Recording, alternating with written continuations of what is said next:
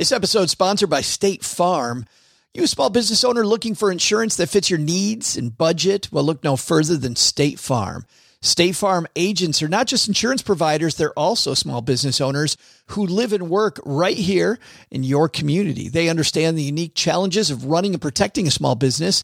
When it comes to small business insurance, State Farm knows what it takes. Create a plan that fits your needs and your budget. State Farm agents are ready to help you choose personalized policies that truly understand your business. Insure your small business with a fellow small business owner. Talk to a State Farm agent today and get started on personalized small business insurance that fits your needs. Like a good neighbor, State Farm is there. Talk to your local agent today. When you need mealtime inspiration, it's worth shopping Kroger, where you'll find over 30,000 mouthwatering choices that excite your inner foodie. And no matter what tasty choice you make, you'll enjoy our everyday low prices, plus extra ways to save, like digital coupons worth over $600 each week. You can also save up to $1 off per gallon at the pump with fuel points. More savings and more inspiring flavors make shopping Kroger worth it every time. Kroger, fresh for everyone. Fuel restrictions apply. Hey gents, check out what I got today. I'm sporting the old school. Remember remember this logo? OG. Wow. Is that like our first giveaway ever? The the mug? This is this is yeah, the old mug. Brought that thing back out today. But uh I got to sit here with your old mug, so why don't you guys raise your glass? Ah, ah, I see what you did there. Why are you lashing out like that? There's no need for that kind of violence. Let's get going, man. We got coffee, we got Monday, we got men and women who've kept us safe. And let's say cheers to them. On behalf of the men and I women, have a Yeti. you've got a Yeti. I don't see a big hairy beast behind you. It's like Chewy. I don't think you should be looking behind him, Joe.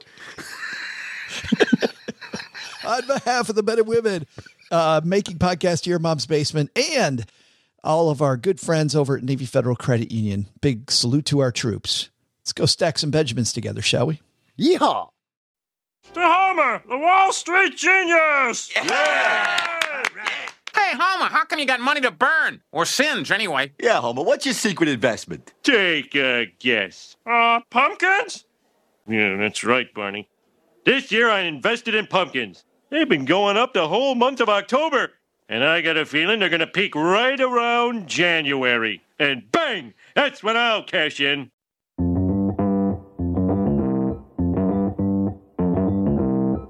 Live from Joe's mom's basement, it's the Stacking Benjamin Show.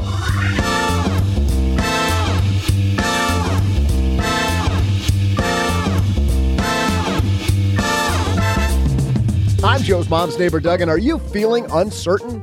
Not just about where you left your glasses, though for me, I always assume it's in the greeting card aisle of the CVS in the sorry for the lewd Wi Fi network name card section.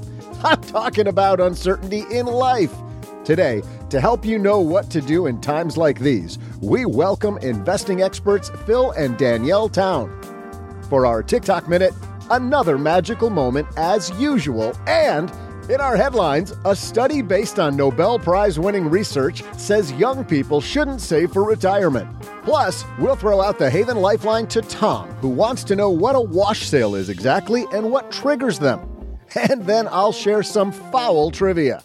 And now, two guys who are certain to help you with uncertain times Joe and O J J J J G.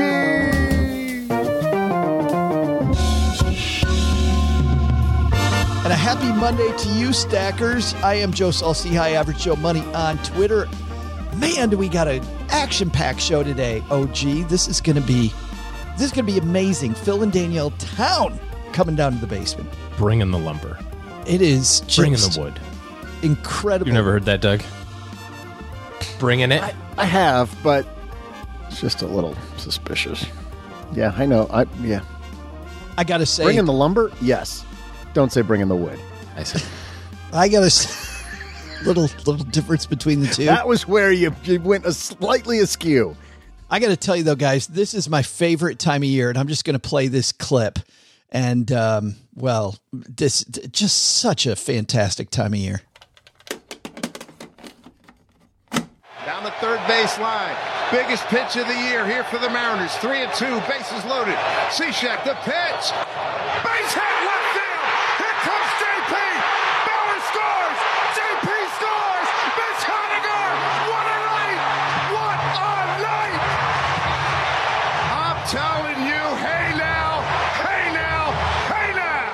I just I can't I can't not Yeah. watch and listen to baseball right now. I, it's funny because I could ignore. I'd say about three quarters of the regular season, and I get to now, Hmm. and it's just fantastic. That was the voice of Dave Sims, by the way, in uh, Seattle.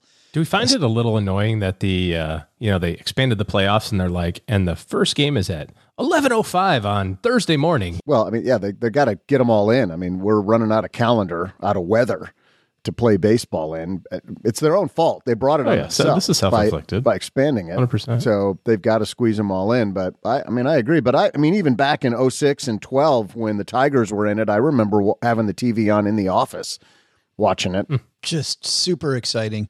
But it's great. I, I agree with you, Joe. Everybody knows what's on the line, and so when you get a walk off like that, it just it hits different. They're like jump scenes in horror movies. There's always that moment for or the possibility of it of that oh my god moment in baseball, especially in later innings. We got a lot of jump scenes in today's show because we've got big headlines. We've got uh, TikTok minute that's going to blow your socks off, and uh, well, Phil and Danielle Town as icing on the cake. Uh, but first, before all that, you know what's funny is I was watching the playoff game yesterday, Doug, and they get to like the end of the third out, and I'm like completely in it, like bottom of the fifth, end of the third out. And you know what the guy said? Welcome, welcome, welcome. This episode sponsored by State Farm. You a small business owner looking for insurance that fits your needs and budget? Well, look no further than State Farm. State Farm agents are not just insurance providers, they're also small business owners who live and work right here in your community. They understand the unique challenges of running and protecting a small business. When it comes to small business insurance, State Farm knows what it takes. Create a plan that fits your needs and your budget. State Farm agents are ready to help you choose personalized policies that truly understand your business. Insure your small business with a fellow small business owner. Talk to a State Farm agent today and get started on personalized small business insurance that fits your needs. Like a good neighbor, State Farm is there. Talk to your local agent today. Well, if you're new to Stacking Benjamins, you may not know that I've tried out a lot of personal finance apps. I like to be a guinea pig and try out all these things. So I know what I'm talking about when it comes to uh, what's helpful and what isn't helpful. And uh, the app that I've used the longest has been Monarch Money. And it's because Cheryl and I, my spouse, were able to collaborate together. We can work on our goals together, and our budget and our goals are right next to each other on the app. It is clearly the next generation of personal finance apps. So, what is it? Monarch is the top rated all in one personal finance app. It gives you a comprehensive view of all your accounts, investments, transactions, and more. You create custom budgets, track progress toward financial goals, and collaborate with your partner. And now, because you're a stacker, you'll get an extended 30-day free trial when you go to monarchmoney.com slash Benjamins. I love the fact that we get to collaborate. I love the fact that it's customizable. And I also love that it's this ad-free privacy you can trust. They never sell your data to third parties or show you ads. After trying out Monarch myself, I totally get why it's the top-rated personal finance app. And right now, because you're a stacker, you're going to get an extended 30-day free trial to try it out like I try out many different apps. And this one was sticky for me because, well, you'll see when you try out the 30-day free trial. Go to monarchmoney.com slash Benjamins. That's M-O-N-A-R-C-H-M-O-N-E-Y dot com slash Benjamins for your extended 30-day free trial. I was going to say, he says, we'll be right back. Don't go away. You're listening to MLB on Westwood One or whatever it might be. So does does Westwood One even cover? Does their network even cover? I don't know. I don't know. I hope they do. I don't think so. Yes, uh, but they cover the best finance out there. So let's get moving. Hello, darlings. And now it's time for your favorite part of the show our stacking Benjamin's headlines. Our headline today comes to us from Market Watch. This uh, is probably our most requested headline we've had in some time. So this is here by popular vote, I guess. Tons of people emailing me, sending me direct messages on social media. This is written by Robert Powell. Many young people shouldn't save for retirement, says research based on a Nobel Prize winning theory. Have you seen this, OG? Uh, I saw it. Yeah, yeah. Most financial planners advise young people to start saving early, and often they write uh, for retirement so they can take advantage of the so called eighth wonder of the world, the power of compound interest. And many advisors routinely urge those entering the workforce to contribute to their 401ks, especially when their employer is matching some portion of the amount the worker is contributing. The matching contribution is essentially free money. But new research indicates that many young people should not save for retirement. It, it covers, oh, gee, what's called the life cycle model, which suggests that what you're trying to do, assuming that you are spending your money in the happiest way possible that you can at any given moment, your goal is to optimize happiness and smooth out your spending trends. So, based on that information, people that are making medium income and less should spend every dollar that they make. Okay. Instead of saving. Which is what they do. And that we are doing that great. we've got it we've got it down. And that because of what they call the time premium, that money that you save for later not as good as money that you would spend on joy today. So spend your money on joy today versus putting it aside for a future you might not have. Okay. And somehow somebody suggested that this is a really good idea. YOLO. Yeah. Basically, somebody researched YOLO, right? And they're like, "This is uh, this is how we should live our lives." YOLO. I like it. That's what I do. Scott said that young workers might also consider securing a mortgage to buy a house. Scott, by the way, is the researcher, uh, rather than save for retirement. The reasons you're borrowing against future earnings to help your consumption. Once again, you're basically how the American economy is founded. The whole model's based on how you want to live your life. And to fund that consumption, you buy yourself a house and you're building equity that could be used to fund future consumption, he says. I don't have it handy, but I wonder how many people, I wonder what percentage of people would do that rationally, which basically what you're saying is this is assuming that every person is a rational actor their entire lives and buys their house at 25 and pays it off at 55 and then uses the equity to fund future consumption. But what what obviously happens is that people buy their house at 25, then they buy another house at 30, and they buy another house at 35, and they buy a house at 42, and then they buy a house at 52, never having paid anything but interest to the bank this entire time, and, and relying solely on the equity gain to get out of the the previous house. You know, it's not that they paid it down; they didn't use it; they they just paid interest to the bank that whole time. I bet that there's some numbers out there, some studies out there. And I would suggest that, you know, this isn't really earth shattering. Well, it's really stupid advice, but it's not. This is what people are doing, right? It's like, it's like the average, what, what's the average 45 year old has $48,000 saved. You know, that's, that's what they're doing presently is everyone is doing it. That's not the problem. The problem is that nobody's doing the other thing. And I would be also further curious as to, if you run this game out, like how does this look when you're 80, when you're no longer able to borrow to finance your lifestyle? Yeah, they talk about if if you are a low income or low to moderate income worker and during retirement then your social security payment based on percentage of your income based on what, what you earn yeah. is a fairly high number. So social security will take care of you. He says, mm-hmm. if you're a higher end worker, you can wait until you're middle age to start saving. And I just, th- this stuff makes my head explode for a different reason.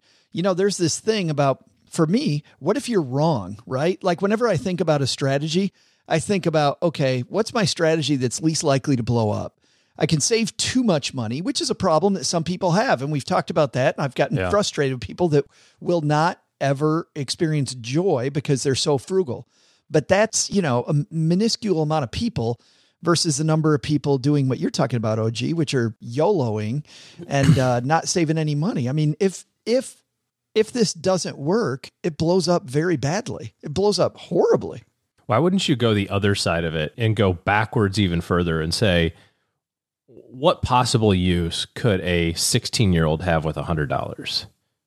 Okay, if you're going to say from 25 to 40, you should just be just sparking joy.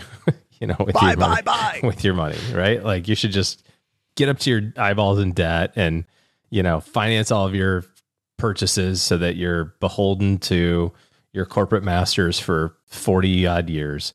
Then why not from 60? Why the person should also then be recommending when you don't need the money, you know, when largely mom and dad are paying for everything, you should be working your butt off and saving like crazy. You know, like from 16 to 25, or 16 to when you get your job in college or out of college or whatever, why not be just dumping money into your retirement accounts during that period of time as opposed to saying, well, you, you follow what I'm saying? Like back the study up a little bit. Don't say, hey, when you're in your 20s. Like say when you're in your when you're 16, start saving $100 in your Roth because that has a huge impact 35 years down the line. But then you run into the problem that, you know, 16 year olds don't generally also keep their money in the same place for a long time. Are you suggesting that between 16 and 25 save like crazy and then maybe do a little bit of YOLO, let's let's have some fun, but at least you've got that foundation built up? I'm saying that the research air quotes is flawed because they're using cherry data to say, well, in your 20s, you need to spend this money because it helps you have a better attitude in life or whatever the whatever the ultimate rationale is. And I'm saying, well, then by default, and, and the argument is when you're 45 is when you can save. Like, don't worry about saving money now. Save when you're 45. It's like, well, what do you do from 12 to 25? Like, because I, you know, there's people that have paper routes and ice cream stands and that sort of thing now. You don't need the money now. My kids don't need any money. They have food Right. provided for them and clothing. And if they're being rational, which is which is this economics is a really fun topic, but but it's Right. it assumes that everyone is all the time perfectly rational with all of their decision making. It's that study, like let's say that I had hundred dollars, right? I have hundred dollars. I'm gonna Doug. I'm gonna give you, but you have to split it with Joe. Whatever you split with Joe, if Joe agrees with your split, you guys get your money. If Joe disagrees with your split, you don't get anything. I'm offering you $100. You got to split it with Joe. What do you offer Joe? And he knows all this, by the way. I was going to say I'm offering you 20 bucks to not tell Joe about the deal. Yeah. But what, what do you offer him? Well, I got to offer him 50 bucks if he's if he's got a chance to veto it. All right. Joe, do you accept the split of the 50 50? Yeah.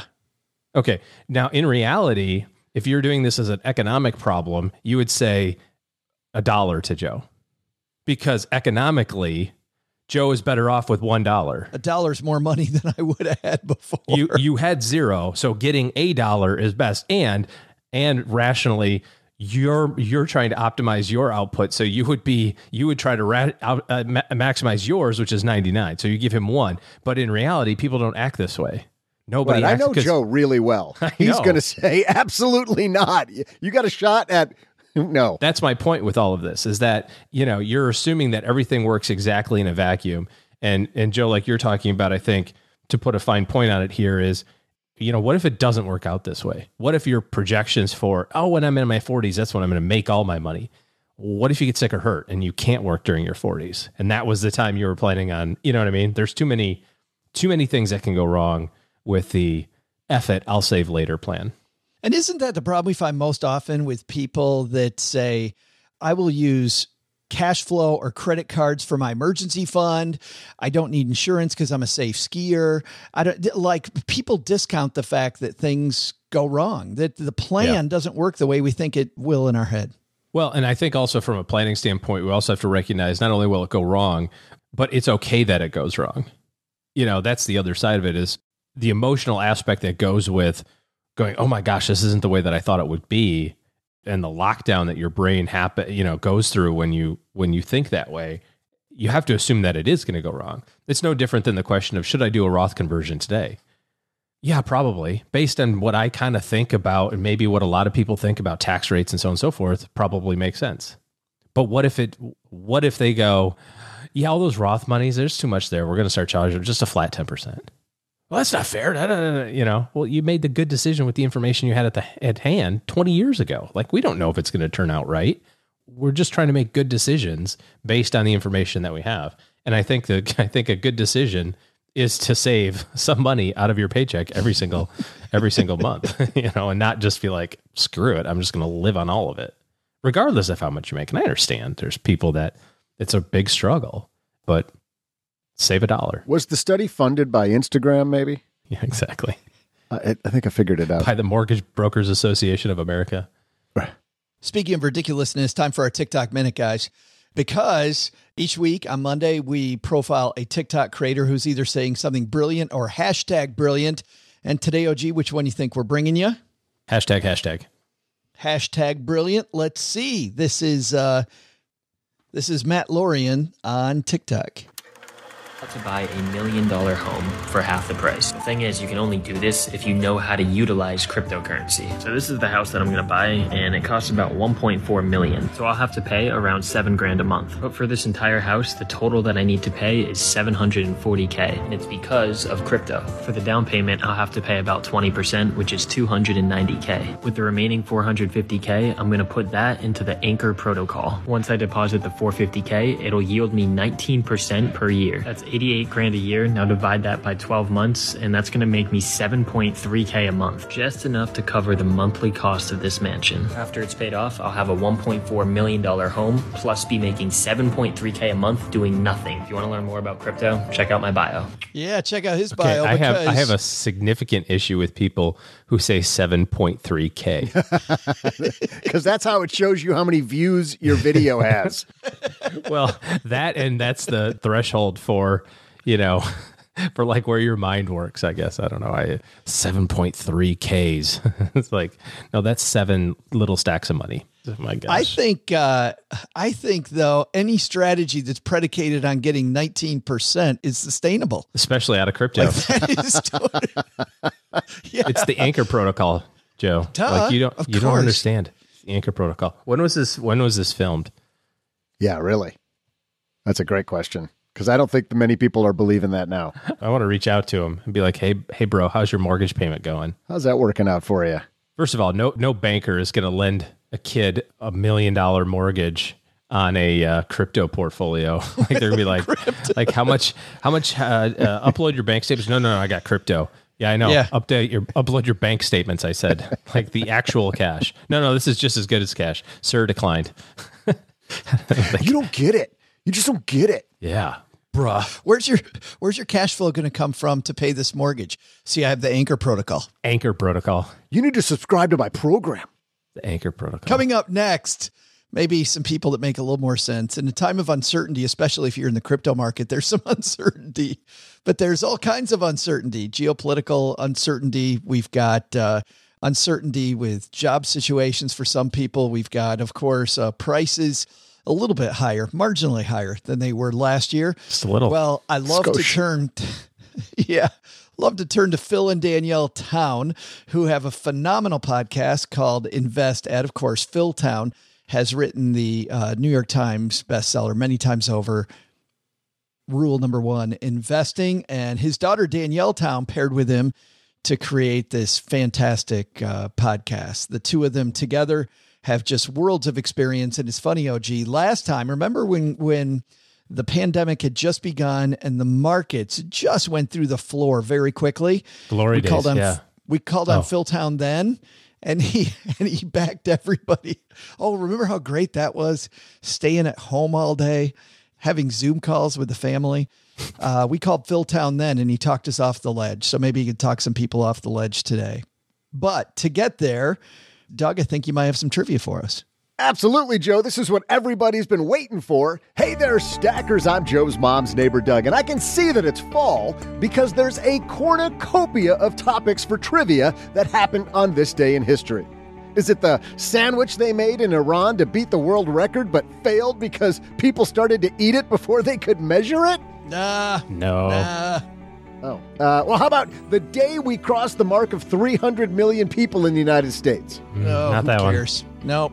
All right, how about we're all huge fans of movies here on the show, so how about we celebrate that it was today in history when IMDb.com was launched? There we go. That's the one. Obviously. Okay, all right, so who could have more movies on IMDb than Marvel? So my question is what was the first movie Marvel ever made? I'll be back with the answer after I duck into your DMs.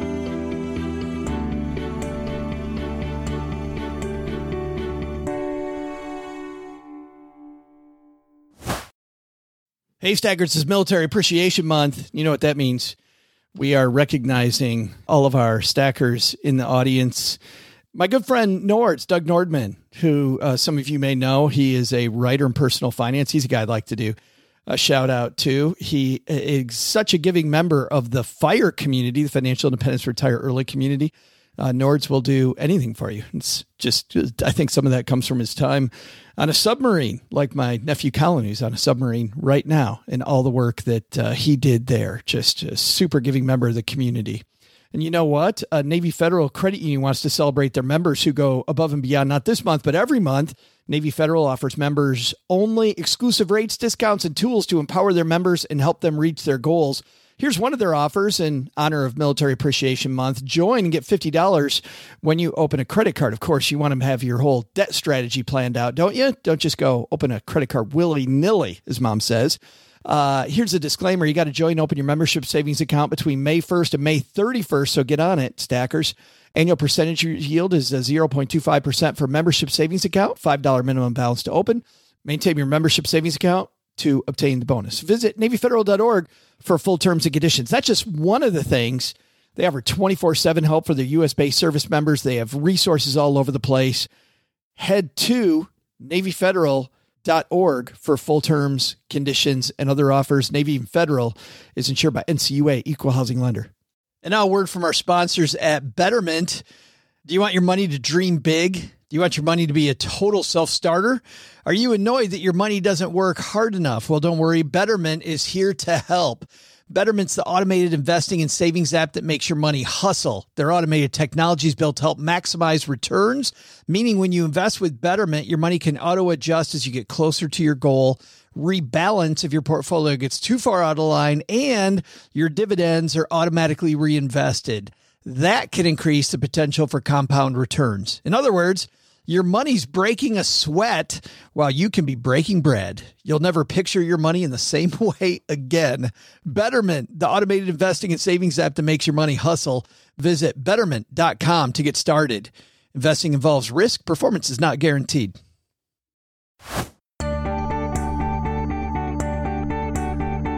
Hey there, stackers. I'm Cider Man and guardian of the fallacy, Joe's mom's neighbor Doug. Man, am I sick of comic movies, but you know what? I can't blame them.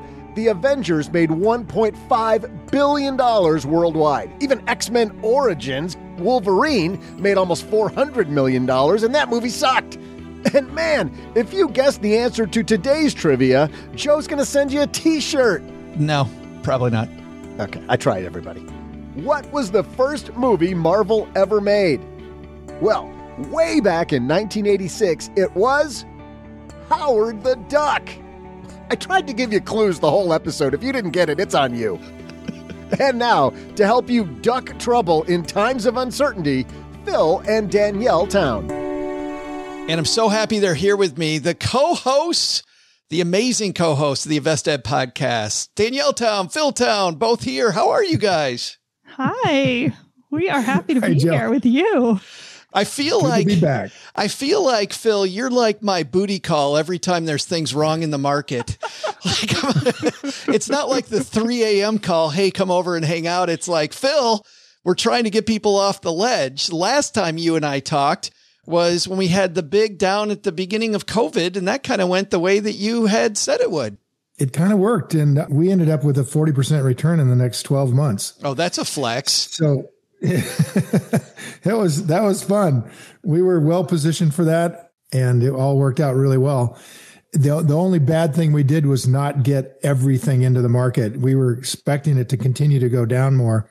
So I was quite wrong about, I, I just totally never seen anything like what they did when they turned it around. But now we're paying the price for that.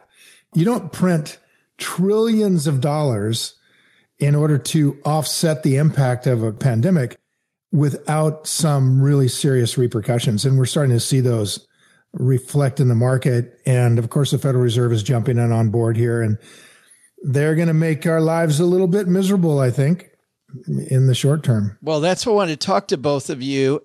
Phil, you and I have talked a few times. Danielle, you and I, this is our first time together, even though you were on my other podcast with my good friend Bobby Rebell. Tell everybody the story that doesn't know the story of you two working together. How did you guys first form this uh, amazing partnership on the podcast? Under protest is how we did it.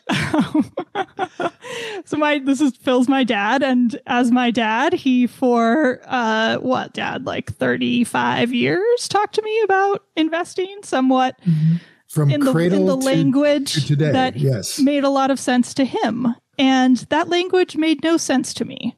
And anybody who watches the financial channels and quickly turns them away will understand how I felt. I was not interested and I was afraid of everything he was saying. It sounded scary and oblique and confusing. And so finally, after I had been through two market crashes, one when I was graduating college, one when I was in law school, and I became a corporate lawyer and actually loved it because I got to work with venture capital and startups.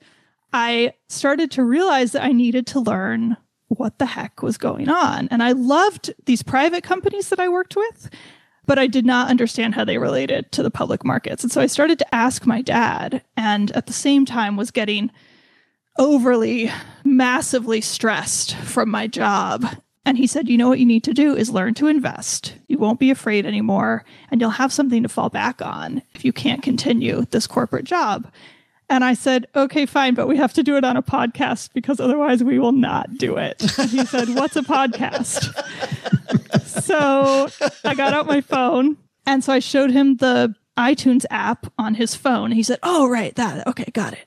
And so we sat down and just talked for 20 minutes and recorded it sitting in the living room in Jackson Hole. And we both said, oh, that's maybe kind of interesting. Let's put it out and see what happens. And it hit the top five right away, and we were off. Well, it's amazing. There's, you know, uh, Stacking Benjamins, as uh, Phil, you know, it's, it's 11 years old. You guys have been doing this for a long time as well. What what year did you guys finally? Wow, not that long What though. That's yeah. impressive. Yeah, you're you're way ahead of us. You're you're way in the pioneer group. Um, we we have 385 yeah podcasts. So But call we it, started call what, it 50 like a six year. years ago, I think. Yeah, six years Yeah. ago, which still not nearly Seven. the crowded field they have they have today.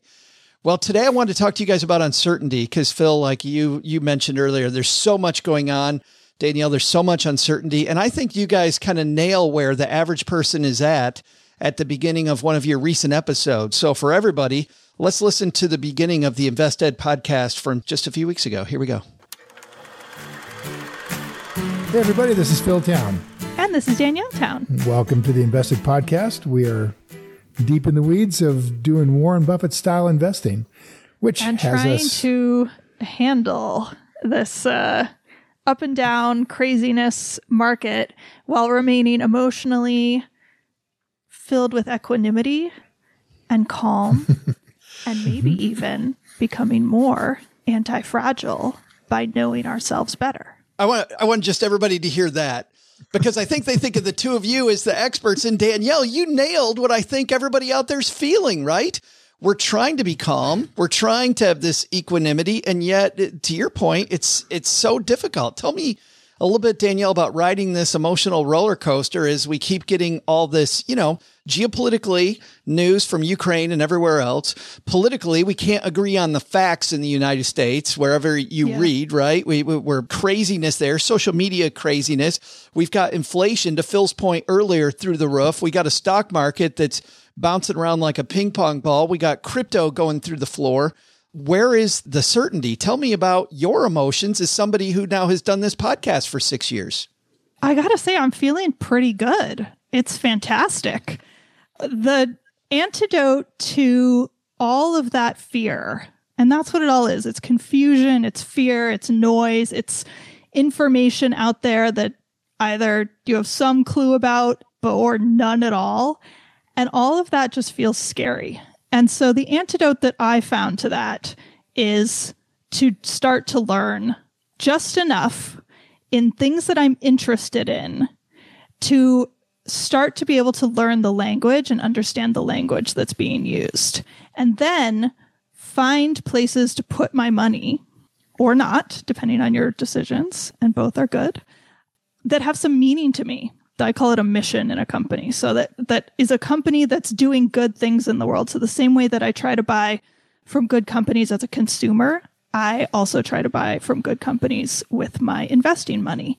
And that combination for me of knowledge in things that I'm interested in and feeling like I'm doing more with money than simply trying to make more of it makes this become, as I sort of was stumbling around saying there, a, a bigger practice than just oh, I need to like go and buy a stock today. That doesn't interest me. What interests me is knowing more about myself, becoming a better person, taking care of my family, and being calm as these waves roll around me, as the vicissitudes of life, as Charlie Munger says, come up and down. And I think you cannot ask for a better feeling than that. And I have to say, as crazy as it sounds, turning investing into something I treat as a practice has created that feeling for me. And it's shocking and wonderful. And I highly recommend it. How much time do you spend on that practice in a week? It really varies. It really varies. So some weeks I spend a lot of time because I get really obsessed with a company or a, a industry or a topic, and it's I don't want to do anything else. So I mean, I'm still doing other work and stuff, but I try to basically fit it in wherever I can. So maybe that's 20, 30, 40 hours. Maybe it's an entire weekend and I cancel everything I'm doing because it's so much fun to learn about.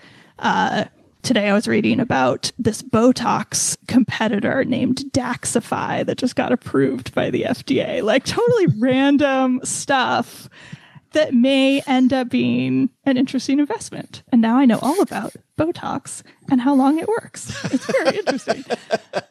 and then other weeks, it's a horrific struggle. And I spend my 10 minutes in the morning checking in on kind of like business news, investing news, world news, whatever. And I hate every second of it. Yeah. And I say to myself, you know what? I showed up and that's all I need to do. And I go on and I do something else.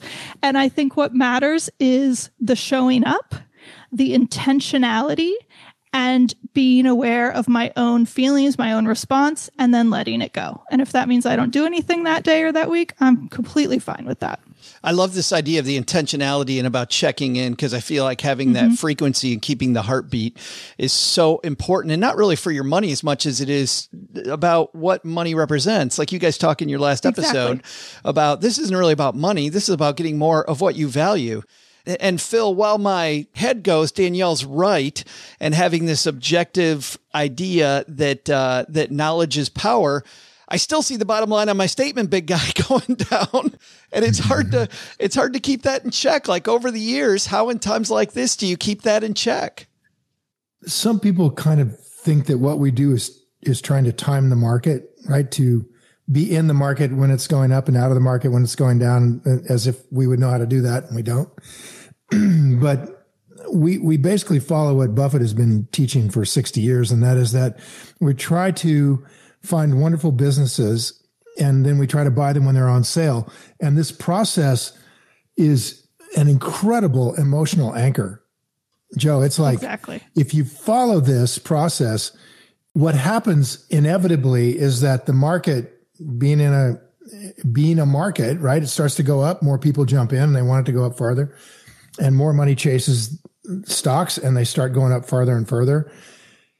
And if you have ownership of something and it starts to become way overpriced, then we sell into that market. The way Buffett puts it is that what we want to do is we want to participate with Mr. Market, who's this, who's this sort of manic depressive person who at times gets so manic and so irrationally exuberant that our partner will pay us any crazy number for what he's trying to buy. He'll name great prices out there for us to sell to.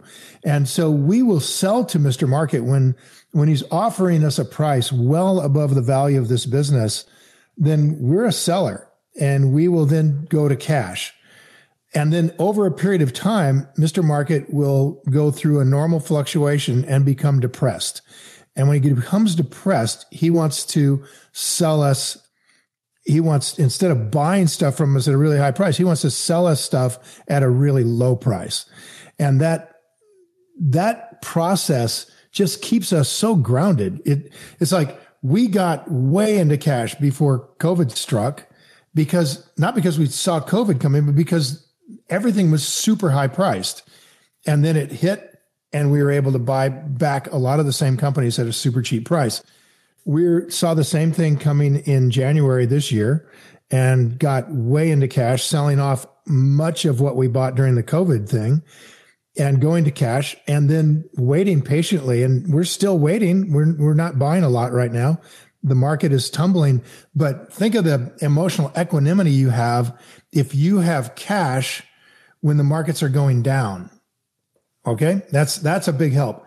Now we're not completely in cash. We own some businesses and the ones that we own, we didn't sell back in January because they weren't completely at their value. They had come up, but they weren't all the way back to intrinsic value.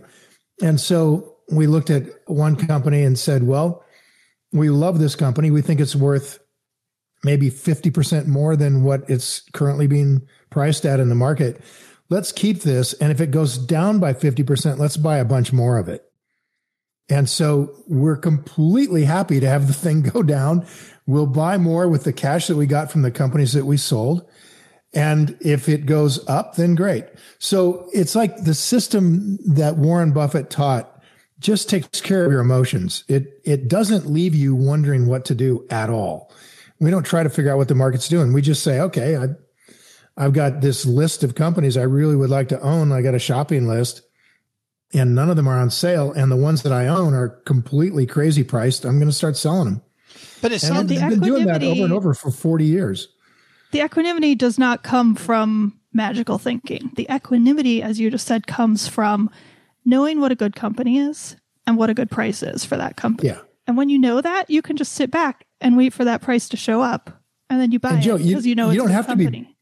Yeah, you don't have to be perfect about it. I mean, we're we're not trying to buy a company at the lowest price it ever got to and hope that that happens. We just know that this thing is reasonably valued if we if just basic understanding that it's going to be bigger in a bunch of years and if it's priced in a way that I can I can get a let's say for example if it's priced so that the the cash yield coming off of this company the cash that I'd put in my pocket if I were owning the whole company if that's 10% of the price that the market wants to sell it to me for that's a pretty good deal that's like a bond that's paying you 10% and it's going to pay you that 10% theoretically, whether it goes down in price or up in price, it doesn't matter. It's just going to keep paying you 10%.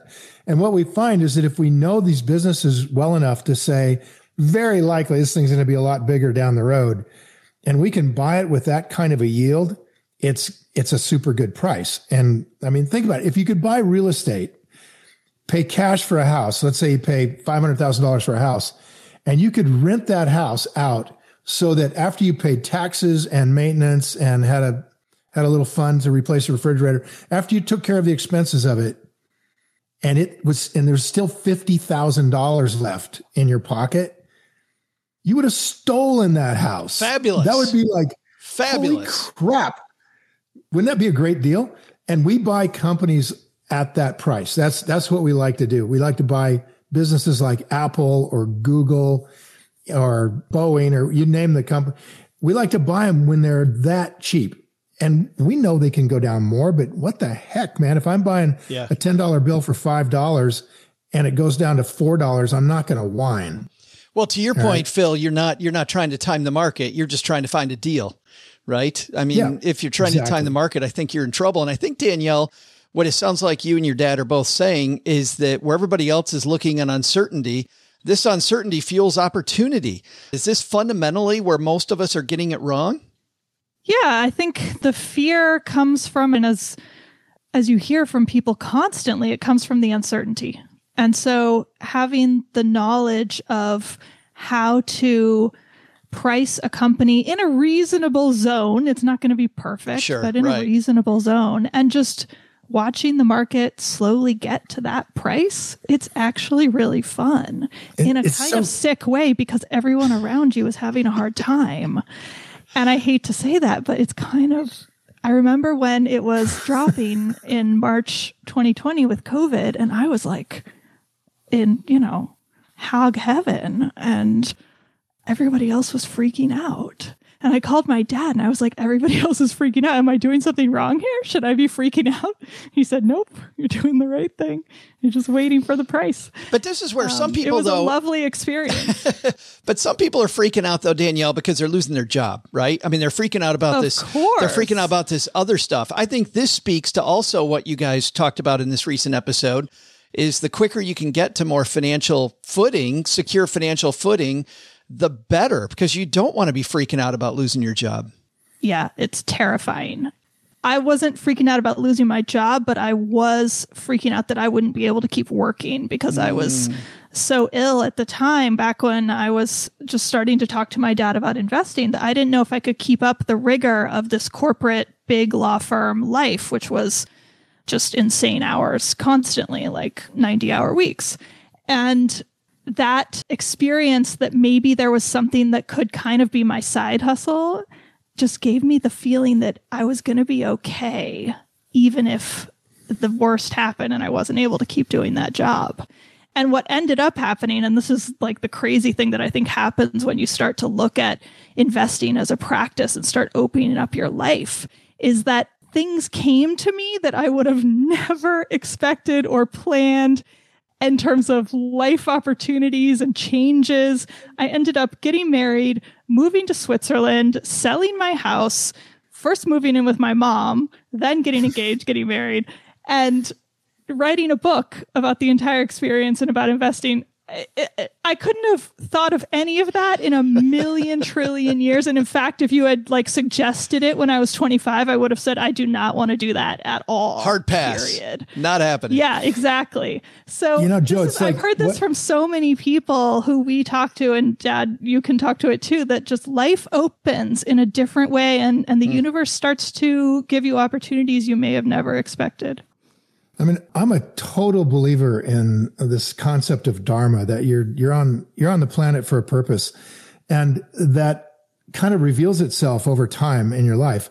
The problem a lot of people have is they they don't give they don't have the financial capacity to follow what they feel like they ought to be doing, mm-hmm. and you're sort of stuck, right? And you stay stuck because you can see down the road if I don't stay stuck where I am I am really going to be in financial difficulty down the road. I mean, right now, if you're 45 years old and you want to live a $100,000 a year lifestyle, you better plan on having two and a half million dollars in the bank when you get to be 65. And that's just way out of reach for most people because they're kind of stuck into a kind of an investing strategy built by Wall Street for the benefit of Wall Street and not for the benefit of you. I mean, this, uh, what I see on TV when they start talking about hey, you know, get a hold of this company and we'll help you figure out your wonderful retirement.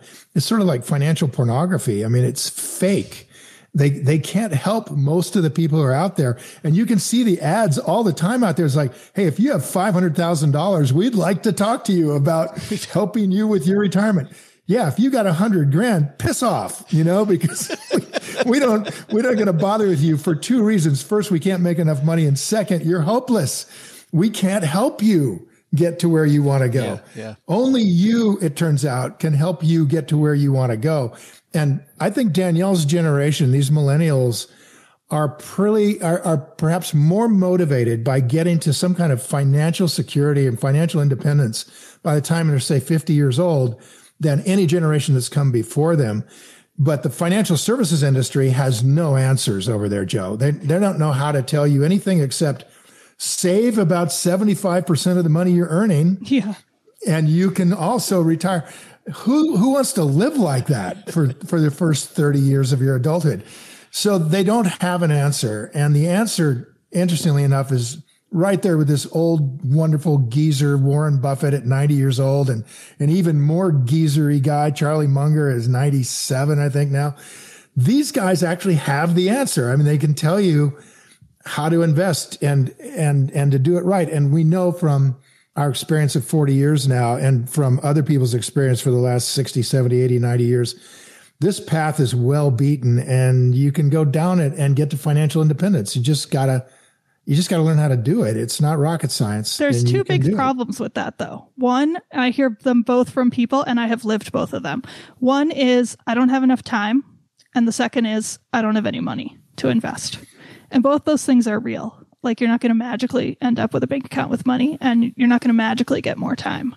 So the two answers that I have to that is one, the time to learn to invest and to start to learn about companies and what's going on in them and pricing them is when you have no money because then you won't be tempted to go out and spend that money before you're ready. Right. Yeah. So start to learn, get it going. It's like the emotional power that gives you to not be able to go buy anything is not to be overlooked. And as somebody who then I guarantee you will then start to make more money as you start to get into this and think about it. And as the life opportunities start to open up, you will be really happy that you started early.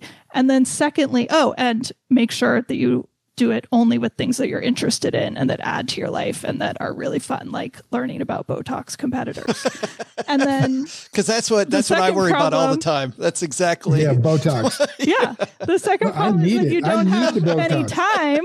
And the answer to that is do what's interesting, as I just said. So, yeah. um, yeah, Ah, she's so right about that. When when I first started, I was a river guide, and I knew nothing about nothing except I knew actually a lot about sleeping bags, and I knew about you knew You about know, motorcycles. You always tell me about motorcycles. I yeah, a Harley. and you knew about guns.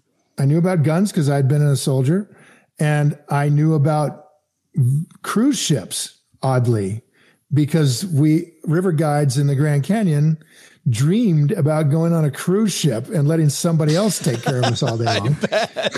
I bet you so I did. learned about cruise ships. And that that was more than enough starting point for me to get passionate about some things. I just didn't know those things were all public companies. I had no idea.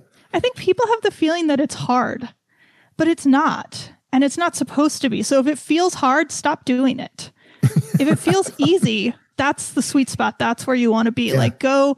I used to like walk the aisles at Whole Foods in Boulder, Colorado, and learn about all the various natural foods items. And lo and behold, it turns out that's an entire industry filled with fascinating companies that you can buy on the public stock market. And I knew about a lot of them simply because I was trying to find, you know, whatever the latest fad awesome food thing was. I just love the fact listening to both of you talk on your show and also talking now that you guys are interested in two totally different you know things totally and there's not different. one not one magic approach i mean you can both be just follow your own interest in your own passion and by the way phil my my spouse cheryl just got off the uh a rafting trip with some friends. I had to go to a conference, so unfortunately I couldn't go down the the river through the Grand Canyon. And I don't know if you saw, she but just went down. I don't. Yeah, I don't know if you saw though. A week after she went down, some people died on that trip. Like that, that it can get serious there in a hurry. No, oh, it is. It is can be quite serious quite suddenly. Yeah. In fact, that's how I ended up as an investor. Is that I nearly killed all these guys in my boat. They they were on an outward bound. They were outward bound trustees, and I ended up. It turned out my raft had a problem with it. I didn't know, but we got swept into the biggest, worst rapid on the river called Crystal. Ask ask your wife about Crystal. It, it if you go over to the left side of Crystal, you could die real easily. And we got swept all the way over there and just drove the boat up against the wall. There's a cliff over there.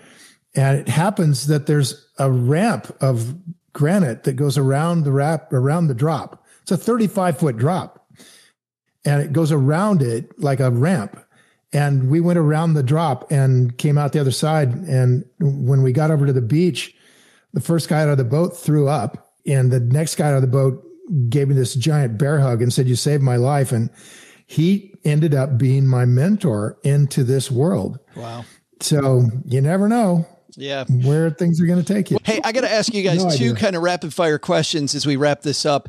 Uh, uh, number right. one, Phil, I'm going to ask you about Joe, this. I always hate to leave. I hate to leave, Joe. We have so much fun hang out with you every single time we're on this time. call. I'm like, can you just be uh, Stacking Benjamins co-host all the time? But I want to ask you about interest rates because as we're recording this, you know, the Fed just jacked them up again, three quarters of a point.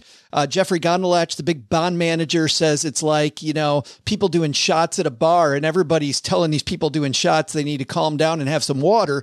And Gundlach says the Fed needs to take a water break, but they're not going to do it. He thinks they're going to No. keep going and they're going to overshoot. Do you believe too that the Fed's going to overshoot here and maybe make things worse?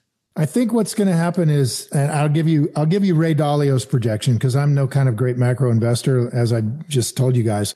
But Dalio is the best macro investor in the world, and his view just came out a couple weeks ago. He, he's never been this specific in his life that I'm aware of, saying that interest rates will rise to about five percent to six percent and stay there for a decade, which puts mortgage rates at nine percent or so, maybe ten um, that bonds like 10 year T bill be around five to 6%, um, which is double where it is right now, or almost double. It's coming up toward 4% right now.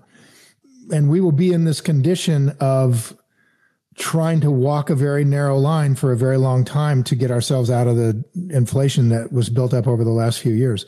The impact of that on the stock market is going to be very negative, and we should expect to see a market much like was in the 1970s a kind of stagflation market that goes up and down. Again, I'm I'm terrible at predicting these things, but it, the writing is really getting on the wall that the Feds are going to keep the pressure on until inflation subsides, and they're going to find that it's pretty hard to make it subside since so much money's floating around.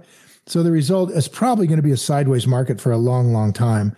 And the kind of what can happen in that market for you and me and, and Danielle and people who can invest the way Buffett's teaching us is that you can create generational wealth in that kind of market. It is the best kind of market for us to create really, really big rates of return. So, you know, the opportunity, as you were saying, you know, you got these problems, but the opportunities can be gigantic. And I think they will be. Well, and on that note, uh, Danielle, are you still in, in uh, Switzerland? Yeah, I live in Zurich. You know, we're seeing this inflation here. I'm reading about inflation around the world. You're seeing central banks around the world crank things up. Does this change your approach? Do you start looking at things, or have you always looked at things on a global level versus just US centric companies? Does all of this tightening and inflation around the world change your approach at all? It doesn't change my approach at all. That said, certainly living outside of the US has opened up my horizons as to companies that I look at simply because investing is so personal for me. And so companies, products, services that I use are things that I'm interested in. So I go and I find out about them. But as far as the macro view, I don't find it to be that helpful. It's interesting. It's kind of good to know roughly what's happening, but the process here is to find a wonderful company and choose the price I want to buy it at and then wait for that price to happen. So you're not looking under so, different rocks because of the global nature of this. The only reason one would do that is if you had a wish list of great companies that you've already found and maybe a certain portion of them are under a rock that you hadn't looked at in a couple of mm. years and maybe now that rock has become uh, lighter and you're more interested in what's under that rock and you can go back and do a bit more research and, and maybe look at them a bit more just because oh maybe they would be closer to my price at this point so maybe there's something i could do sooner about those and I, I think we're we're pretty us centric north american centric. We do canadian stuff too. And my only point there is, and I think Danielle's doing the same thing, is like I'm, i want to buy stuff that I can get to, I, that I can go see the company and see what they're doing. And I also think that when the United States gets a cold, the rest of the world gets pneumonia. We're seeing it right and, now.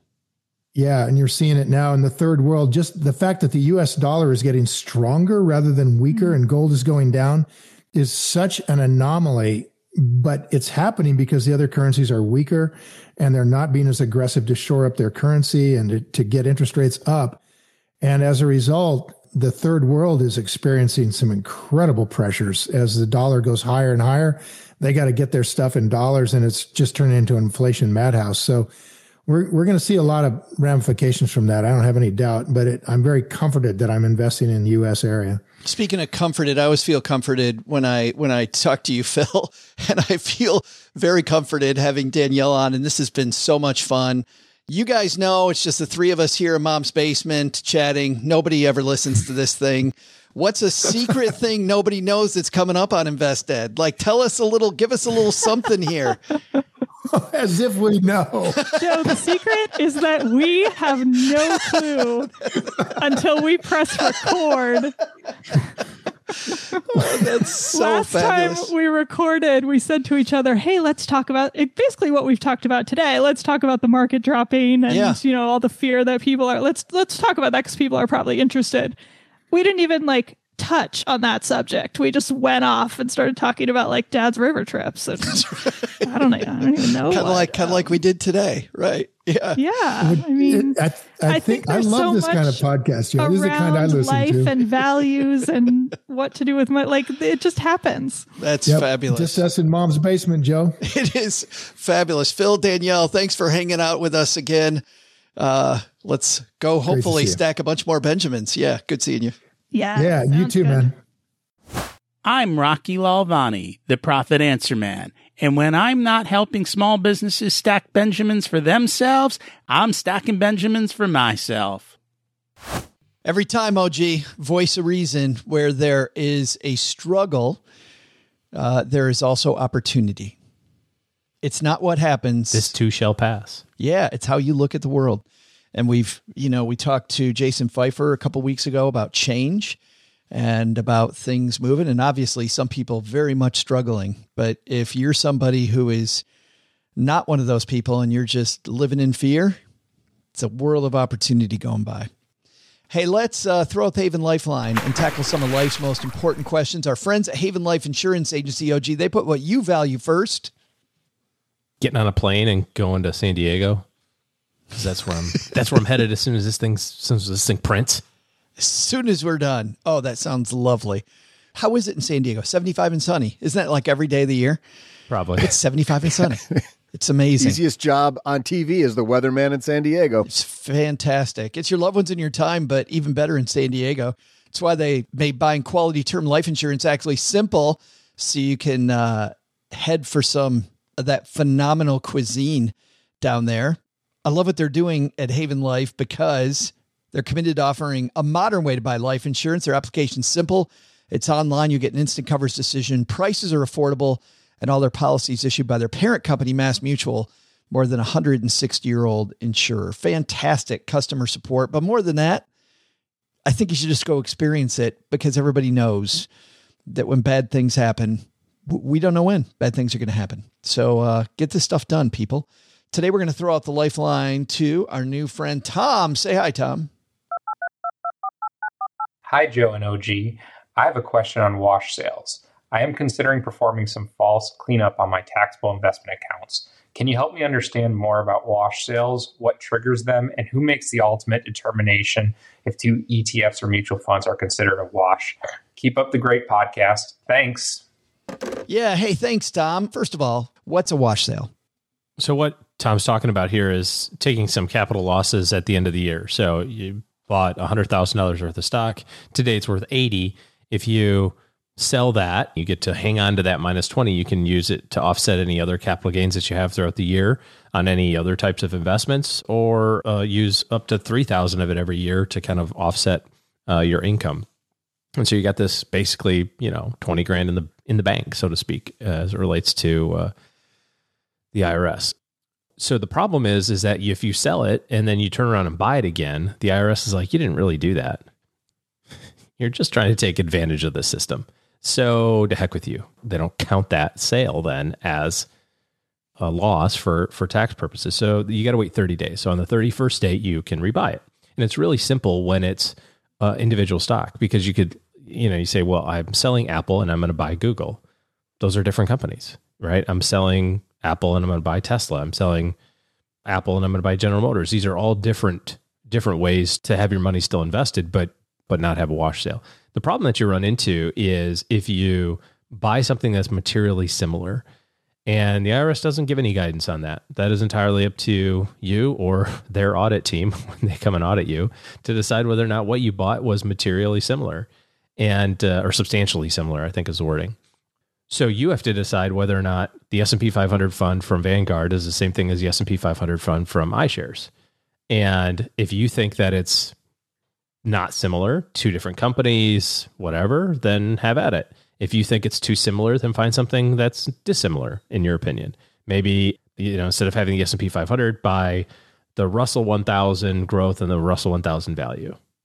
Yeah, I don't know. But the major thing is what you're talking about is, I think, Joe, is to make sure that you don't leave the money sitting in cash because that's the other alternative, right? You could sell your S&P fund and just let it sit in cash for the next 30 days. But with the market being uh, volatile, that could turn out to be a wise decision. You know, it could go down between now and the middle of November, or it could go skyrocketing up. And meanwhile, you're sitting here holding on to cash. So you don't want to just sell it and let it sit in cash. You want to find something that that you can invest in. And the longer that that money sits in cash, OG, you and I know you're Yeah. much more likely to begin playing games. You're much more likely, To, ah, maybe I'll Hey, leave. maybe I'll wait. Well, Eh, I heard this doesn't- news. Doesn't feel doesn't feel so great. They're gonna maybe I'll wait until once the then I'll you know Yeah. you don't do that.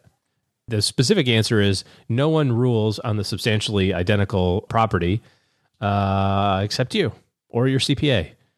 That's your judgment call. Well, until it reaches the IRS, right? I mean, if the I, oh gee, if the IRS comes after you, though, I mean, then it's your rule versus Then it's the auditor's definition of what is substantially whatever the identical. auditor thinks. I think it's been largely accepted that if it's a different ticker symbol and it's a different company, that it's not similar. Anecdotally. And we are not your CPA. Yes. Yeah. If it concerns you, then then buy a different company and it, there's a lot of ways that you can get exposure using our S&P example. There's a lot of ways you can get exposure to the 500 biggest companies in the United States. Yeah. Good stuff. Thank you for the question, Tom. You have a question for us, maybe another tax question or maybe a benefits question here at the end of the year. Uh, bring them, whatever it might be, stackingbenjamins.com slash voicemail, and we will send you a shirt. Greatest money show on earth t-shirt, our fabulous circus tee for being brave and calling in and helping other stackers. Hey, that's going to do it for today. We've got a lot of fun coming up uh, this week on Wednesday.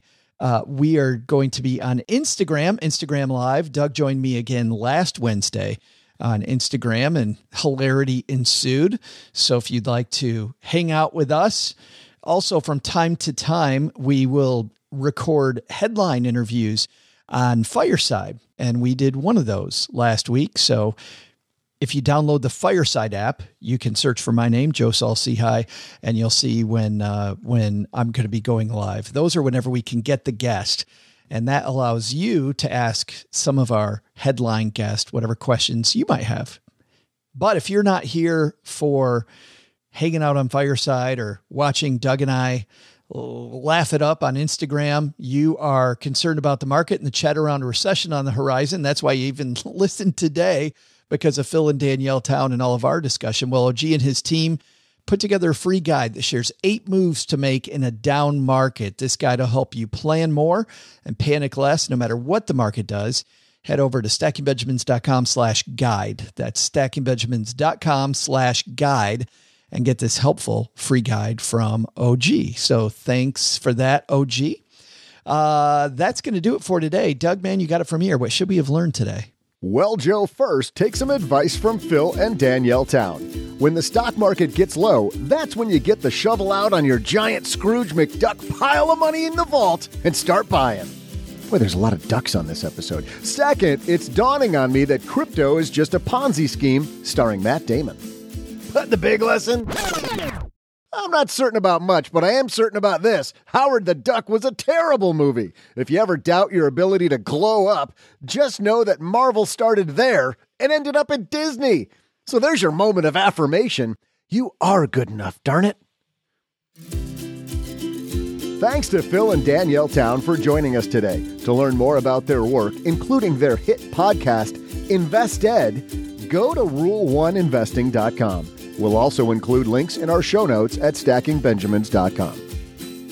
This show is the property of SB Podcasts, LLC, copyright 2022, and is created by Joe High. Our producer is Karen Repine. The show is written by the brilliant Paulette Perhach with help from Joe, me, and Doc G from the Earn and Invest podcast. After you listen to our show, check out the 201 Deep Dives written by our website manager and blog editor, Brooke Miller. You'll find the 411 on all things money at the 201. Just go to stackingbenjamins.com slash 201. Once we bottle up all this goodness, we ship it to our engineer, the amazing Steve Stewart. Steve helps the rest of our team sound nearly as good as I do right now. Want to chat with friends about the show later? Mom's friend Gertrude is our social media coordinator and the room mother in our Facebook group called The Basement. So, say hello when you see us posting online. Here's a weird fact both she and Tina Eichenberg are never in the same room at the same time. To join all the basement fun with other stackers, type stackingbenjamins.com slash basement. I'm Joe's mom's neighbor Doug, and we'll see you next time back here at the Stacking Benjamin Show. Not only should you not take advice from these dorks, don't take advice from people you don't know. This show is for entertainment purposes only. Before making any financial decisions, speak with a real financial advisor.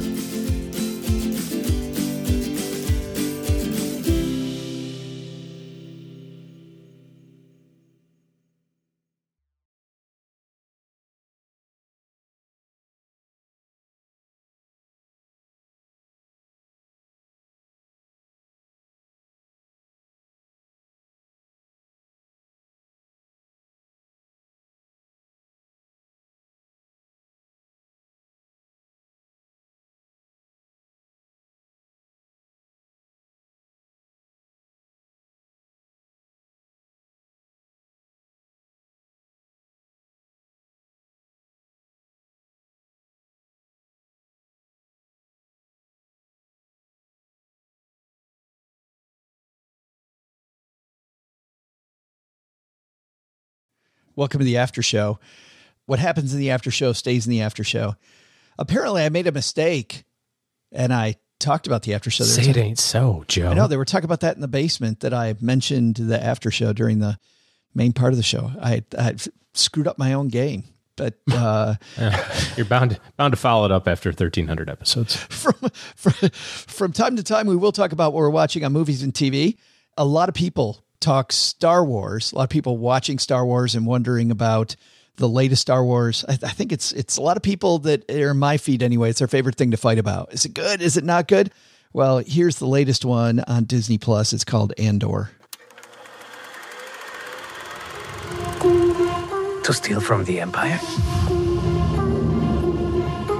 To just walk in like you belong?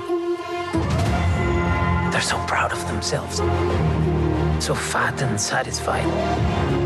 They can't imagine that someone like me would ever get inside their house. Cassian Andor, the Empire is choking us so slowly. We're starting not to notice. What I'm asking is this Wouldn't you rather give it all to something real? This is the uh, prequel story to the hit Disney movie Rogue One, a controversial movie that they made right after Disney purchased the Star Wars universe from George Lucas. It's uh, the prequel to the whole Star Wars movie saga. Like, how did they even get to this point? And if you don't know anything about Rogue One, I think I'll leave the spoiler uh, for you. Go watch Rogue One. I thought it was a great, fantastic. Did either of you guys see Rogue One? Yeah. No. Yeah, it's like the movie that's like the like three and a half. It's like episode three and a half. Yeah, like literally when they when they uh when the movie finishes, the movie finishes with all of a sudden Leia and Darth Vader, which is where, you know, the intro of episode four starts. Yeah, where things begin. Yeah, that's the you, only good part of the entire movie. Oh, no, no, oh Mike, are you kidding me? yeah, the last like basically fast forward to the end, watch the last seven minutes. No. That's the only part. No, I thought Rogue One was one of the better movies in the entire universe. I thought it was fantastic. And wait, in the whole universe or in that movie's universe? That movie's universe. I think in the Star Trek okay, universe, good. I thought Rogue One is absolutely fantastic. Yeah, you didn't yes, like it at all. Star Trek universe, you are correct. Well, Doug, out of all the things I've known about you, I didn't know you're not a Star Wars fan. I'm not I don't hate it. It's not. I'm not like anti Star Wars. It just never grabbed me. Oh. Uh, you know, I watched the the three episodes that came out when I was a kid.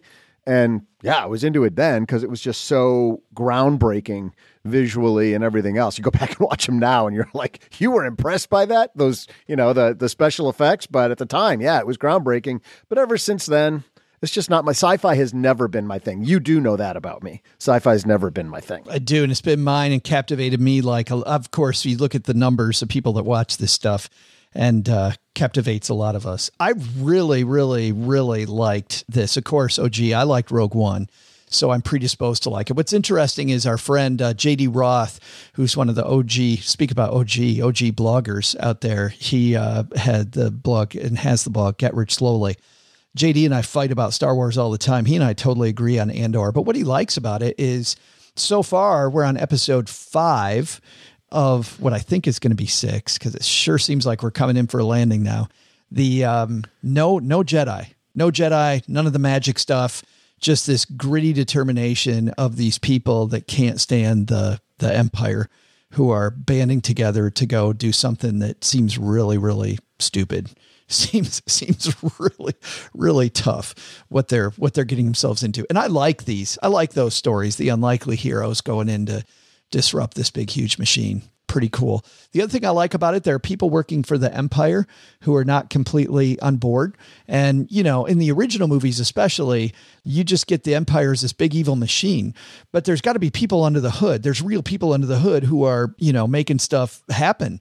And so it shows the political infighting between some of the people that are, you know, mid level management people in the Empire. It reminds me, Doug. Did you play the, this video, this old video game back in the day? Uh, I think you did. I think you and I both played it. No one lives forever. That doesn't ring Cate a bell. Archer. It's an Austin Powers kind of Oh. universe feel, but there's this woman who's this underpowered secret agent, and she always says the funniest stuff. But, yeah, I vaguely remember. Was that on the PC? Did you and I do that on the PC? Maybe. Yes, we did. Yeah, and yeah, and yeah. remember, sh- she would sneak up on bad guys, which was, you know, she had to sneak up on people because she wasn't that strong. But Yeah. she would sneak up around the corner, and you'd hear these two henchmen talking, and one says to the other one, "Have you told your mom? Have you come clean to her about what we are?" The guy goes, "You mean bad guys in a video game?" it was just, it's so, Yeah. it was so funny. And there he's like, good writing in that. He's like, how do you how do you come clean with your mom? Well, I just told her, you know, it's got a great 401k match and I get all the benefits. And and I'm done by midway through the game. Like any second now. you know, the good people are going to pop up and and sure enough it was me and yeah, and we get rid of the Yeah, bad that's henchmen. funny. But it's kind of, you know, this wink wink nudge nudge. But this this there's no winking, there's no nudging. It is just gritty uh, uh, I, I don't know, man. I loved it. OG. I thought it was great. But if you don't like Rogue One, this is this is the this is the prequel to Rogue One. So you probably won't like this one either. Okay, good to know. I'd rather have talked about OG's suggestion in this after show, which is what books are we reading? Well, too late. Another time. Next time. Because Yeah. the show's over, folks. Instead, we just got to hear Joe tell us about a movie that I don't like. Perfect. Well, Stackers, the show is over, but the party is just beginning here. You know why? Because it's Military Appreciation Month, and we are giving out shout outs to all of our friends who have served in the military. And let's point uh, the finger right here at our good friend OG, who spent time in the military. And of course, we know what a giver he is, even when he pretends like he's being uh, Mr. Surly. Navy Federal offers member only exclusive rates, discounts, and tools to empower their members to help them reach their goals. Visit NavyFederal.org slash celebrate, and you'll see all their Military Appreciation Month offers and other Navy Federal offers. They've got all kinds of resources on their site, like best cities after service to help veterans transition to civilian life and best careers for military spouses to support military families. So much going on. Just head over to NavyFederal.org slash celebrate and take a look at all the Military Appreciation Month offers and their usual offers. Navy Federal, our members are the mission. Navy Federal is insured by NCUA, equal housing lender.